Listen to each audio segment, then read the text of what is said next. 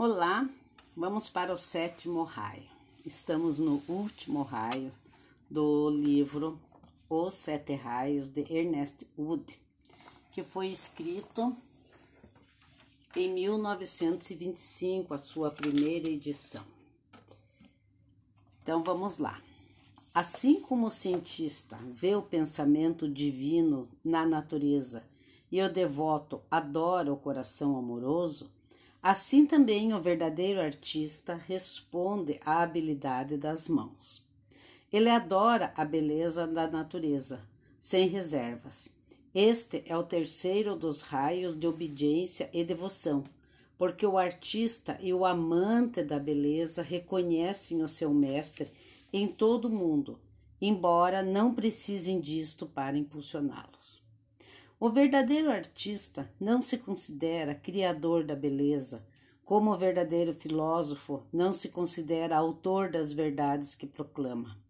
A este respeito, reconhece a sabedoria dos platônicos e pergunta, abre aspas, Donde obtém o filósofo a sua verdade e o artista a sua beleza? Brotam da mente do gênio, e as suas invenções e dá com elas algo novo ao mundo, ou as extrai da maravilhosa criação na qual vivemos? Fecha aspas. E responde à pergunta dizendo que a arte é imitação da natureza. E o artista, um vidente do pensamento divino, que satura o mundo com belezas e maravilhas. O artista vê a beleza que já existe e que outros não conseguem ver. Recordo-me de uma ocasião numa exposição da Escola de Belas Artes de Calcutá, onde alguns visitantes se detiveram diante de uns quadros que representavam ocasos nos Himalaias e os criticaram em voz alta, dizendo em que nenhum pôr de sol se podiam ver matizes como aqueles mas os mesmos críticos se admiraram algum tempo depois ao contemplar um pôr de sol cujos matizes eram, segundo confissão própria, exatamente iguais aos dos quadros da exposição de Calcutá. O artista lhes havia ensinado, de certo modo, a ver o que ele havia visto. Ele faz isso colocando uma moldura em volta dela, ou em algum isolamento onde os olhos do observador não sejam distraídos por inúmeras outras coisas. Assim, ele cria uma prisão involuntária de atenção e equilíbrio mental sobre o objeto, e o observador vê então o que ele não havia percebido antes, liberando um poder de sua própria alma que antes estava como se estivesse acorrentada, mas que agora funcionará livremente, mesmo no meio de distrações. Assim, o artista desperta mais do que instrui. O método do poeta cria um equilíbrio mental semelhante, que falta na prosa, de modo que as mesmas palavras em uma passagem poética transmitem mais esclarecimento do que em uma frase em prosa. Poesia contém mais significado por causa do equilíbrio da mente. A beleza em todas as coisas toca o artista, cuja delicada sensibilidade, por ninguém superada, pode elevá-lo às alturas de consciências inacessíveis à maioria das pessoas. Lembro-me de um artista russo que estava convencido de que não poderia haver esperanças para a Europa enquanto não assimilasse a arte russa de sorte que sua influência modelasse a civilização e refundisse as pessoas. Os platônicos, com seu amor à beleza, acrescentam devoção à sua filosofia. E percebendo que a felicidade tem que dimanar da reverente e agradecida contemplação das obras do ser universal, no qual a nossa vida é vivida.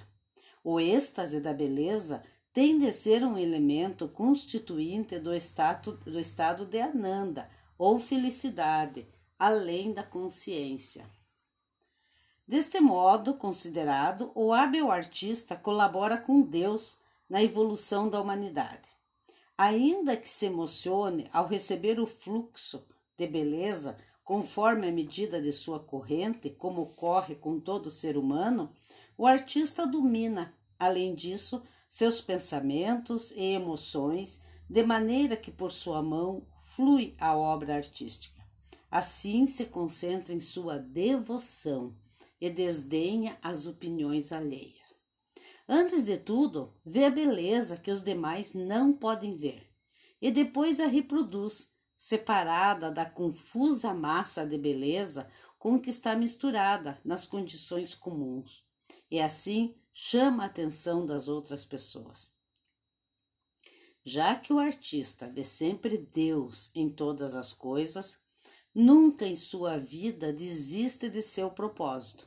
Isso raramente se contempla nas demais pessoas.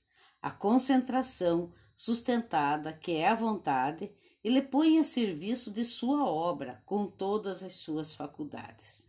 Consideremos, por exemplo, a solícita e completa devoção com que se construíram nos mínimos detalhes os templos e mesquitas da Índia.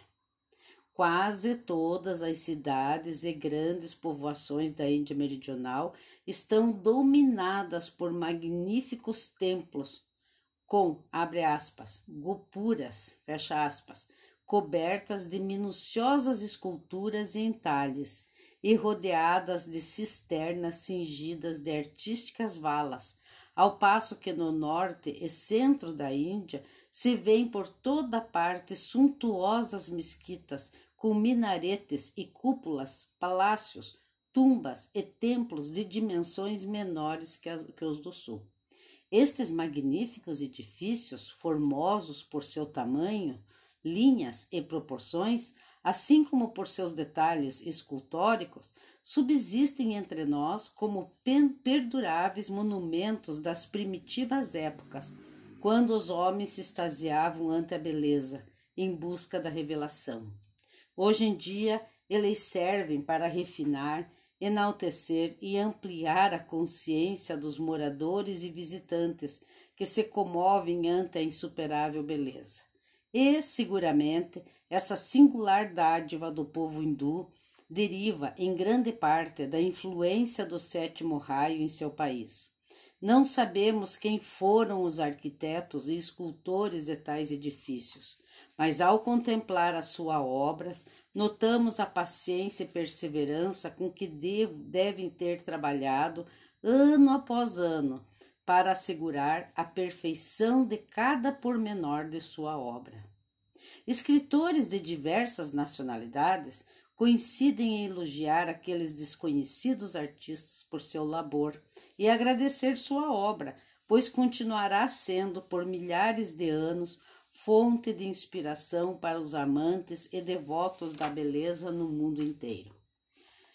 Não é possível contemplar semelhante beleza sem se tornar mais belo internamente, o que, por sua vez, se manifesta nas formas externas. A maioria dos verdadeiros artistas é de formoso aspecto, embora seja verdade que os caricaturistas sejam caprichosas caricaturas.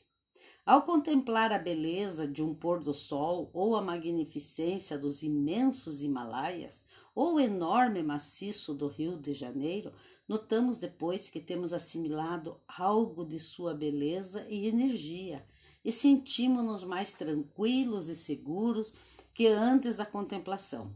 Recebemos algo da fortaleza e serenidade de Deus, que nos equilibrou internamente com firmeza e serenidade. Isso é paz e paz é poder. Assim como a aquisição de conhecimentos desenvolve a mente, assim a hábil produção de obras belas aformoseia o aspecto dos gestos do artista. Desta maneira, em cada senda, o homem se aproxima de Deus, assemelhando-se a Deus, e a positiva beleza é uma destas sendas, porque a beleza nunca pode ser superficial nem manifestada por meios repulsivos, assim como o edifício do conhecimento não pode erigir-se sem a verdade em cada uma de suas partes. Os que buscam a beleza externa e se contentam em deixar lixo nos bastidores são como os que imaginam que as fartas riquezas materiais dão força e vigor a quem é pobre em qualidades positivas de caráter. No galopar bem feito do cavalo, há habilidade de ação e beleza no movimento do conjunto, incluindo o menor dos músculos. Uma verdadeira yoga de ação. O mesmo sucede com todas as ações que os séculos de evolução ou muito treinamento têm aperfeiçoado. Mais do que nunca, a cinematografia nos dá prova disso. Olha que ele escreveu isso em 1925. Nas belas ações, o filósofo e o cientista podem descobrir a estabilidade do princípio de beleza, embora o artista possa não estar especialmente interessado neste aspecto da questão. Há equilíbrio no movimento, tão verdadeiramente estável com a esplêndida forma da moderna arquitetura finlandesa. Ao contemplar a beleza das coisas, dirá o homem, abre aspas, Ainda que eu vá para o céu, hei de levar estas coisas comigo. Fecha aspas. Foi com bom senso que os autores dos Purunas cobriram o caminho por onde haviam de conduzir à cidade o ferido Yama, com cavalos descendentes do Ushashairava, elefantes da família de Airavata e marrecos em formosos tanques e rios e corpulentas árvores que davam deliciosa sombra.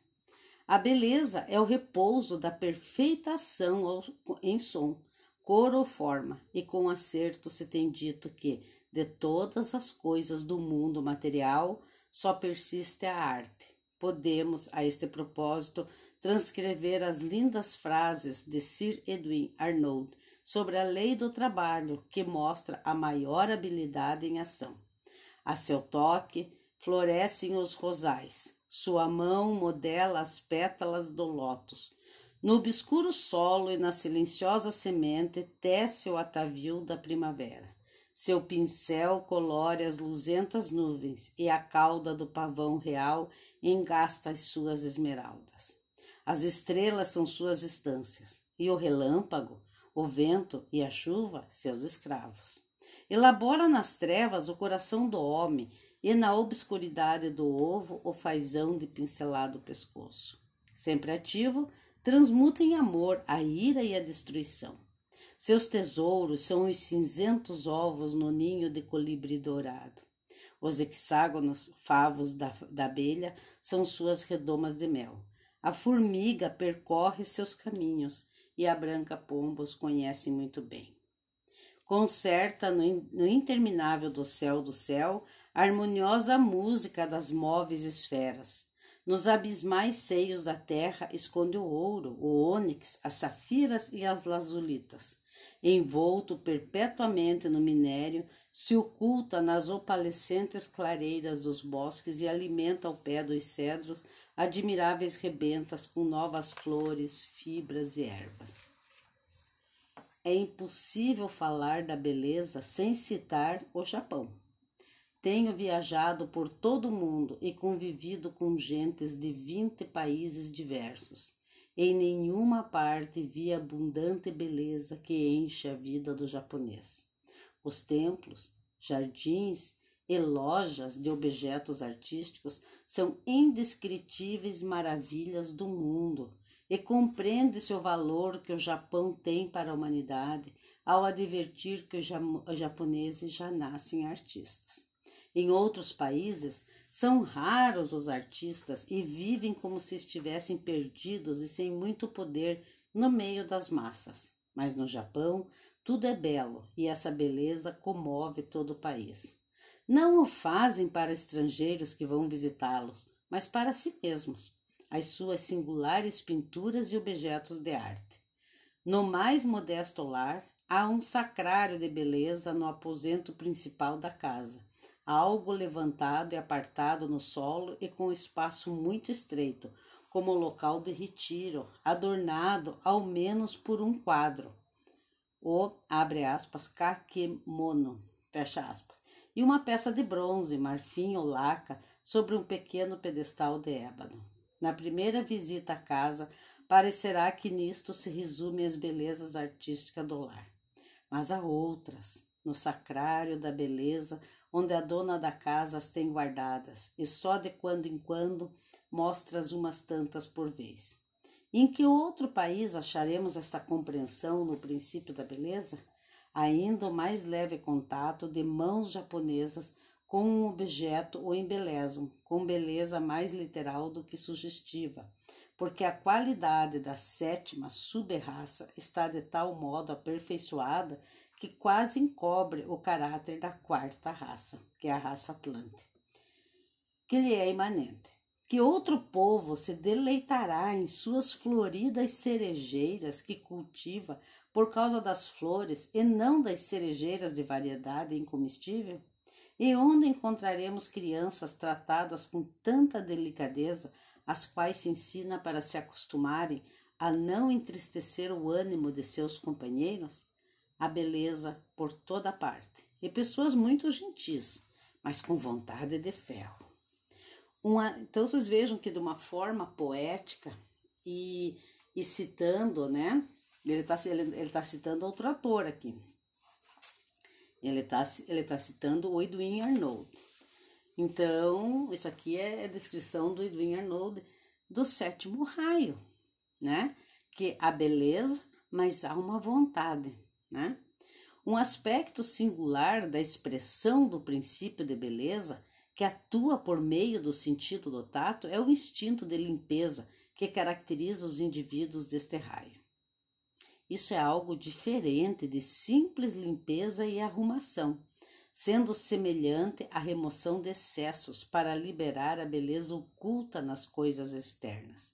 Os japoneses manifestam esta qualidade, pois em nome da limpeza quase se cozem vivos diariamente no banho.